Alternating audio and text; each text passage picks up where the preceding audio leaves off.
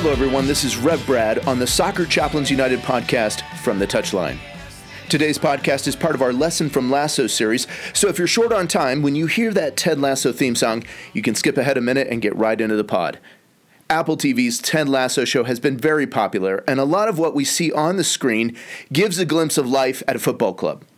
Being around a professional team for some 25 years, I thought I would offer a chaplain's perspective on some of what we see in each episode.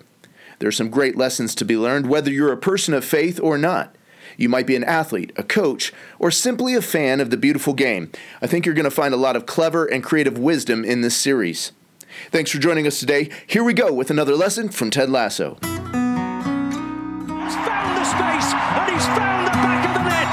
Just a little off foot, thinking he's going to go far post. Not strong enough with his right hand. Whips that one in. Far post almost made amends, and they have. He has the hat trick. The second in his career. The third of the night. The hat trick hero. Talked about you're not going to be able to sustain that kind of pressure. To the corner. Goes towards the near post. And you're on the angle. And what a goal! What a goal! Late in episode 7, we see Coach Lasso run out of the AFC Richmond karaoke after party after an astonishing upset on the road against Everton. Lasso's been struggling with the impending act of signing the divorce papers from wife Michelle. He's boxed in his emotions, and it all gets triggered as Rebecca beautifully and hauntingly sings the lyrics to the Frozen hit song Let It Go. There's a ringing in Lasso's ears. He makes his way out of the club and out into the night air of the street, numb and in pain. Not physical pain, mind you, but emotional pain. Rebecca is there all of a sudden, bringing him back. Am I going crazy? Ted gasps. No more than anyone else, Rebecca comforts him. She sits with him until the panic attack is over.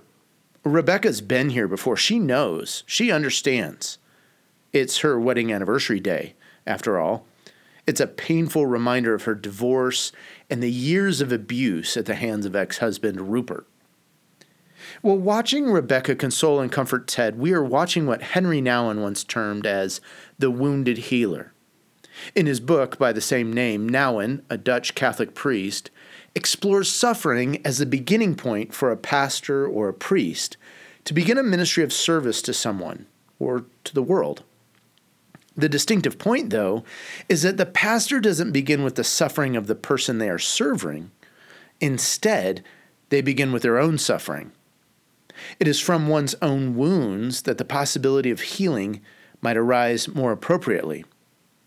And in this episode of Ted Lasso, we see Rebecca offering healing from her own wounds. She has been the one alone, shaking, feeling the effects of a panic attack, watching her whole world crumble around her.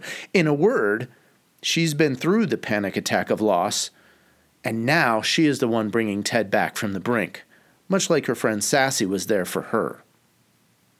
Now, Nouwen believed, as do I, that the greatest source of healing and comfort a person can give to another comes from a place of our own brokenness, a place of our own woundedness. But it is not we who do the healing, it is He, it is Jesus. The wounded healer is about pointing to the source of that true, whole, ultimate healing. Another way of describing it is the old phrase I'm just one beggar telling another beggar where to find bread. The Apostle Paul beautifully captures this in the second letter to the church in Corinth.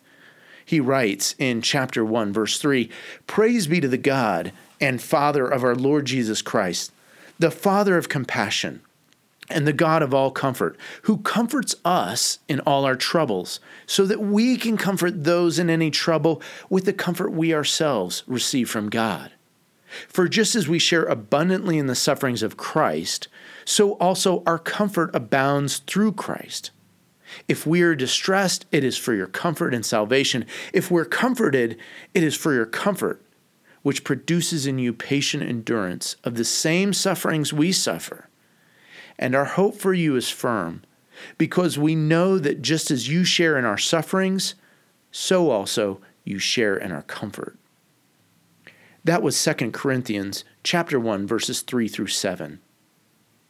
Paul relates to the believers there in Corinth that he and Timothy, his protege, their sufferings and the way that God comfort them in the midst of it, this is purposeful.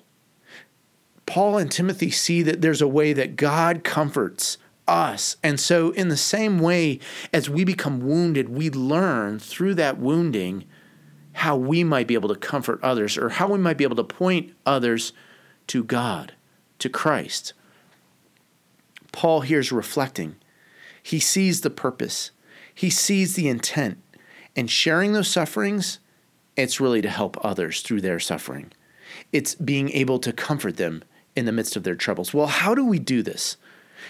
First, it's not about one upping someone. We don't hold up our pain, our story as more painful or more dramatic. And also, we shouldn't blab on about our experience or experiences. That's not helpful to anyone.